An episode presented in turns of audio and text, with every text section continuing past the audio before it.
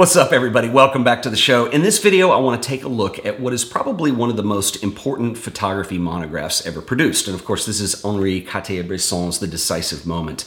This was produced in the early 1950s, and this version is actually the reissue version that Steidl did earlier this year. Steidl, I think, is one of the most important um, book publishers for photography monographs around today. They're doing some wonderful work historically and with contemporary photographers, and they did the reissue of The Decisive Moment, which in its original pressing only had 10,000 copies, and it is really hard to find now. So I think it's really cool that Steidl reissued this. The reissue is fantastic, and what I want to do in this video today is take a look at this and show you guys um, I, what I believe makes this book, as Robert Capa called it, a Bible for photographers, and it really is impressive and quite amazing.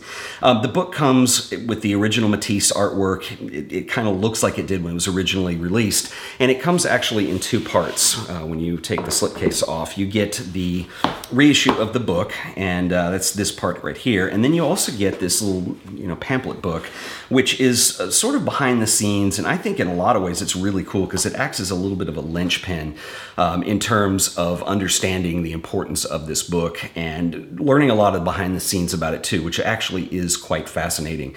The book came about as a collaboration. Henri Cartier-Bresson had attempted to do several books prior to this, this book's release. In fact, there was a project with uh, Jean Cocteau that never was realized, and there were two others. And then finally, The Decisive Moment was the first one that actually came about. And it began, well, the whole book is largely a collaboration among a bunch of people.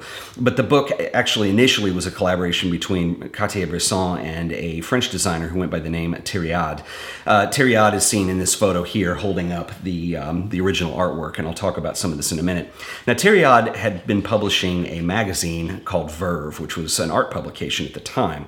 And Henri Cartier-Bresson had a really interesting career in that he he moved between the world of photojournalism, which was, he was firmly committed to, and also the world of fine art. And in Henri Cartier-Bresson's own words, and you hear a lot of people who are hardcore street photographers um, say this, but essentially, photographs yes, they are reproduced as prints, and prints hanging in a gallery are interesting, but more important to him was the magazine work that he was doing because it was more widely accessible to people. You didn't have to go into an exhibition to see it. Remember, this is way before the internet.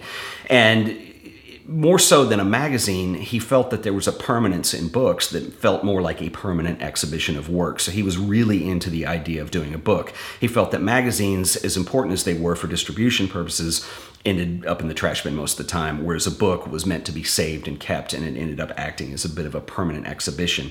And so, anyway, he had done some work in the Verve magazine with uh, and he was approached by Tériade about producing a monograph, which ended up becoming The Decisive Moment. Um, Matisse, the cover on this is really interesting too, and I'll talk about that for a second. It goes into great detail in here. But Matisse, you have to understand, I don't know if you guys can see this. I'm going to hold it up so you can, you can see it a little better. Um, but this is an image of Tériade holding up the original cover, and you can kind of see in this um, how Paste Up works. And of course, this was the days before we did publishing on a computer. And Paste Up was a way of actually pasting things together, life size, in what was ultimately going to become the final book design. And so the lines you see of the paper crossing, you know, are not are not there in the final reproduction, but that is actually the mock-up of the cover which was used. And what's interesting about this is Matisse was chosen for this, which is pretty bold on several levels. First of all, this is a photography monograph, so we're having a famous artist do the cover. And the real reason of why that decision was made um, by Tériade was that he and Richard Simon from Simon and Schuster felt that having Matisse do the cover, Matisse had done several monographs that were very popular, and having him do the cover possibly gave it a little more sales appeal. Matisse worked in a style that of gouache paper cutouts, where literally he would draw with a, a pair of scissors and actually cut out these elements and paste them on here. Matisse, that was a you know major hallmark of his style the Matisse estate is quoted in this introduction to the book as saying the representative elements here are this would be the sun up in the upper right hand corner, a mountain range in the left hand corner, a bird with something, a branch in his mouth, and then you just have kind of these vegetative figures down here. And the rectangle could possibly represent water or a lake or something of that nature. I think what's also cool about this is in Matisse's own handwriting, he went out and titled the book and photography by Henri Cartier-Bresson. It is also interesting that a lot of people uh, point out the omission of the hyphen in Cartier-Bresson. And this is overanalyzed quite a bit. I think what it comes down to is if you are a book editor, you do not send back work to Matisse to correct. That's just simply not done. So, anyway, it's kind of interesting. Anyway, a lot of people have made comments on this. In fact, the photographer Minor White uh, mentioned that the photographer, that the cover here was actually just as delightful as it was inappropriate for a photography monograph. But needless to say, that that's where the work on the cover comes out. Also interesting about this is they talk about the titling of the book, and I think this is kind of key too because you know Cartier-Bresson used that term, the decisive moment, and we often associate that term with Cartier-Bresson, but that was not the original working title of the book. In fact, there is a section in here, and I'll hold this up so you can see it. This is a, a typed version that, that Cartier-Bresson did himself of all the possible book titles on this, and they're all, or most of them, in different ways, are trying to describe uh, his style of working. And in fact, one of the ideas was this whole idea of tiptoeing. Um, in French, it's a pas de loup, um, and meaning the way that you would carefully bring the camera into a situation, trying not to be observed or trying not to let what's going on be influenced by the fact that it's being photographed, which I thought was interesting. The French version, there are actually two versions of this book. The one that was released in France was titled Image à la sauvette, which doesn't translate very well into English. It literally means images on the sly, which, you know, it, like many expressions in French and in English, they don't match up very well. They sound very strange, actually, when you translate them. So Bresson was having a hard time with this, and eventually he found a quote from Cardinal de Retz, and it talks about it in here, that was published posthumously in 1717, where he went on to say, There's nothing in this world that does not bear a decisive moment. And I think at that point, Bresson realized that this is the correct title uh, for the English version of this book. So it was ended up, the English version was called The Decisive Moment. I find this really interesting because it really does explain the style he was going for. Um, it talks about in here how Bresson was trying to come up with an analogy for I love this is very poetic is you know the moment that the police show up to ask the street vendors to show their licenses and everybody flees you're going to get this wonderful expression of, of, of being startled. That would be the decisive moment before they're all gone. Anyway it's it's quite poetic. In the art world and in the photography world people fell in love with this book when it came out. It was really very different than anything that had come before its time and you have to realize in the 1950s this was a massive book to be produced um, and so it was really bold um, in terms of publication of how they went about this. The whole thing with Matisse doing the cover, and then this wonderful collection of Bresson's images that also included text, which we're going to discuss. Unfortunately, it did not sell very well. In fact, I mentioned there were 10,000 copies initially printed of this book there were 3,000 of the French edition with the Images uh, de la, la Sauvette, and then the American version of The Decisive Moment only had 7,000 copies printed. So it was a very rare book, and it did not sell well. In fact, um, it, Simon Schuster were going to pick up a second edition of this, and it didn't happen uh, just because of the poor sales, which is unfortunate. A lot of the text in here has been reprinted since then, in many times in many different publications, and of course the images can be found elsewhere.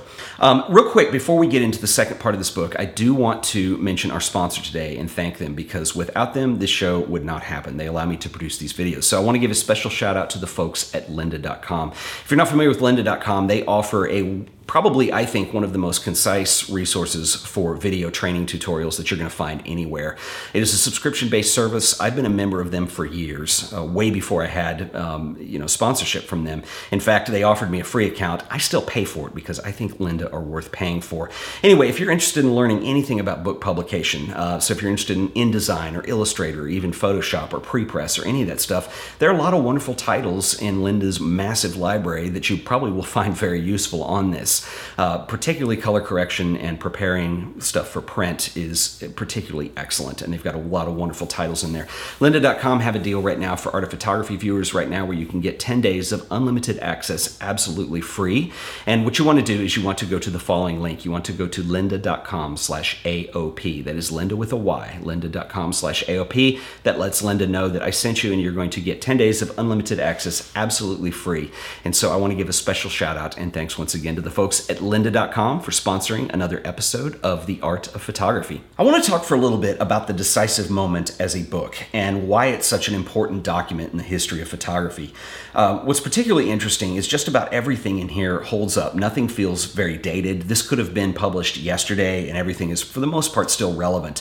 Um, it's a very interesting book. It is largely the pacing of the images in here is largely chronological and basically put into two sections. There are 63 images which span a total of 68 pages. You have a couple two page spreads.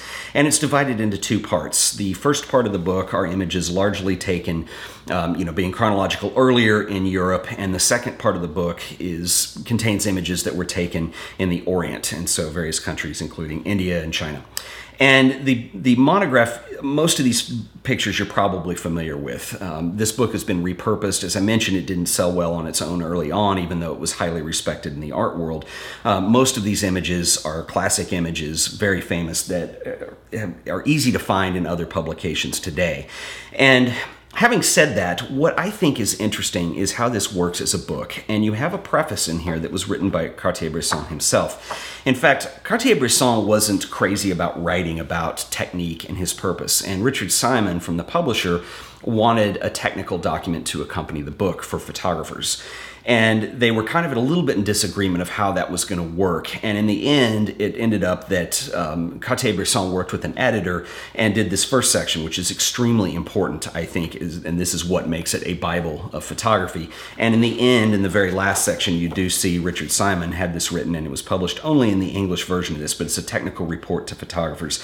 This part is a little bit dated, and it, you know, in all fairness, it really wasn't part of Cartier-Bresson's uh, original vision. But this talks a lot about black and white film, D76, and the importance of using Omega enlargers, and it's just a little bit more of a dated uh, technical perspective uh, written by uh, Richard L. Simon himself. But the first part of this is what's extremely important.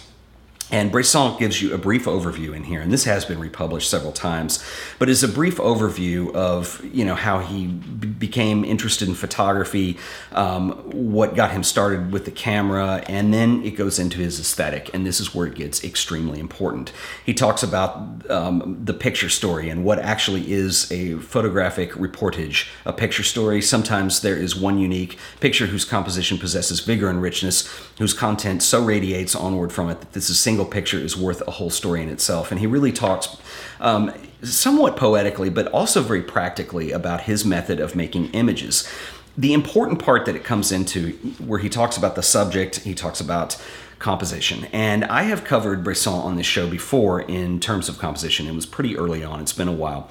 And then I also used Bresson's images when I talked about geometry and composition in a series that I did probably about two years ago, which I would really love to update and because I think they could be done a little bit better now. And I'll come back to that later, but um, one of the things that I always get is response from people, whether it be comments or I've actually had people email me um, when we start to get into angles, geometry, leading lines, and they say, well, you're just drawing triangles on there. There's no way the photographer could have considered that or thought about it. And we do know that Cartier-Bresson was classically trained as a visual artist. But he actually states in here the importance of geometry in composition. And I think the important part in here and the important takeaway is what Bresson teaches us right from his own pen. And he says under composition if a photograph is to communicate its subject in all its intensity, the relationship of form must be rigorously established. Photography implies the recognition of a rhythm in the world of real things. What the eye does is to find and focus on the particular subject within the mass of reality.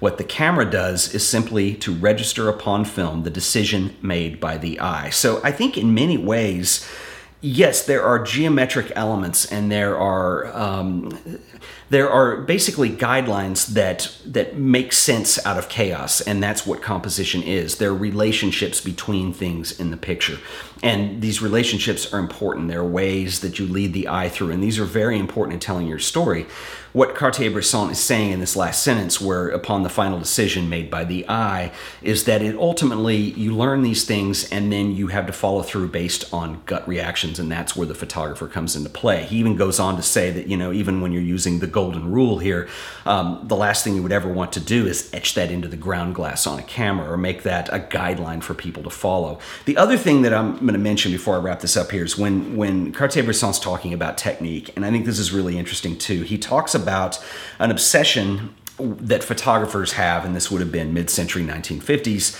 of you know sharpness in a shot and you know the technique involved in the darkroom, and getting too wrapped up in this, thinking that that is going to make a great image. And he said this is just as silly, and I'll have to put this in a little bit of historical context. But the last paragraph, and, and he says, um, "I am constantly amused by the notion that some people have about a photog- photographic technique, a notion which reveals itself in an insatiable craving for sharpness of images."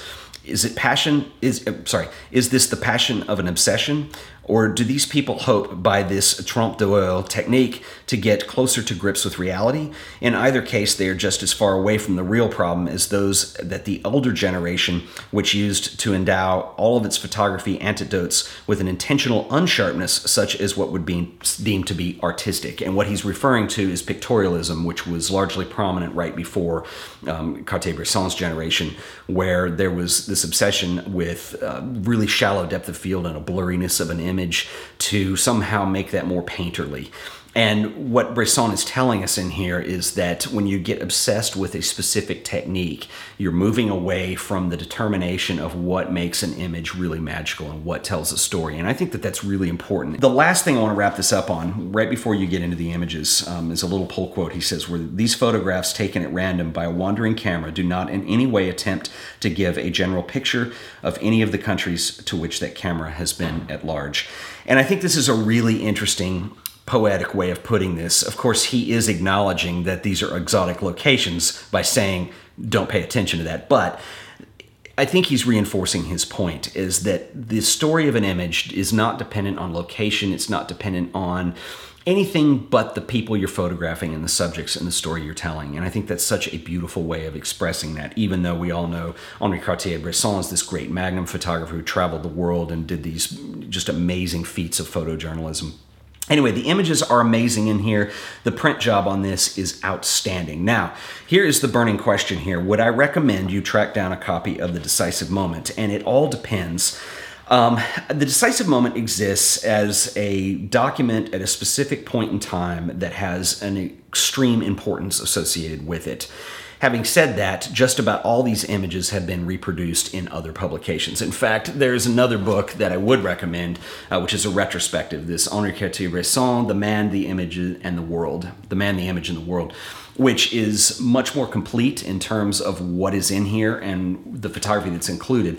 Um, the beautiful introduction that I'm going on so much about, which I think is just so important because it's really um, you know, shows us into the mind of the photographer. This has been republished on occasions. In fact, what's also interesting, and the, the pamphlet tells us about this too, is there was a section that was left out where there was actually a geometrical um, analysis by Bresson of his own work. I'll show this to you here. So, um, you know, that's what he was thinking. And this was actually omitted and retuned into this. Um, Schuster had asked for that, but said, no, no, I want a very technical. And so that's why he wrote the thing at the end about developer and enlargers which is interesting because I don't think Bresson is really renowned as a printer as much as he was just an amazing photographer. Um, usually he had third parties do his printing. But anyway, so would I recommend this? Well, if you were interested in this book as a historical document, it is wonderful to revisit. I pull it off the shelf. I bought it last summer and I can't tell you how much enjoyment I've gotten out of this. I think Steidl did such a great job to me, there is just kind of a classic aura of this book.